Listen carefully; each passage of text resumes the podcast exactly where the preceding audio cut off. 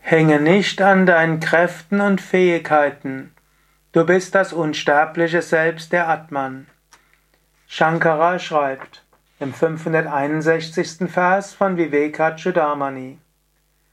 Körper, Sinne, Lebenskräfte, Intellekt, Gemüt, alle vergehen, so wie Blätter, Blüten und Früchte vergehen.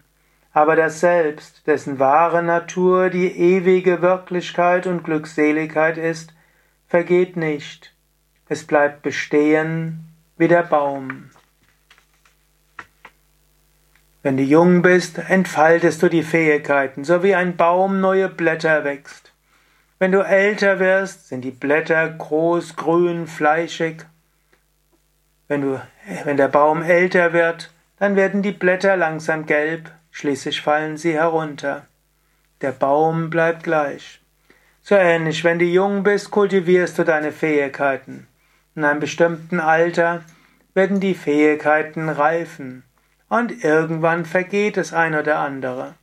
Vielleicht wachsen auch noch neue Blätter nach. Hänge nicht daran. Manches kommt, manches geht. Er sagt dir Körper. Vielleicht hast du als Jugendlicher große körperliche Kräfte. Vielleicht praktizierst du schon ein paar Jahrzehnte Hatha-Yoga Du hattest am Anfang so schön Kopfstand und Skorpion beherrscht, die volle Vorwärtsbeuge und in der Königsgruppe die Füße auf deinen Kopf und den Pfau und so weiter.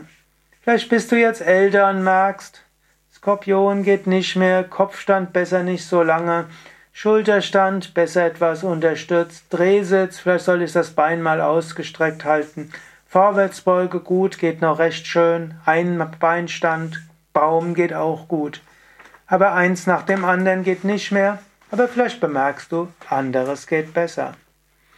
Vielleicht konntest du früher Sanskrit-Ausdrücke schnell auswendig lernen. Vielleicht hattest du früher eine laute Stimme und sie wird leiser.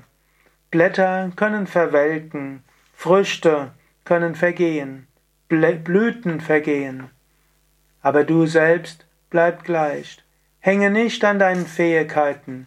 Es ist gut, die Fähigkeiten zu kultivieren aber hänge nicht daran.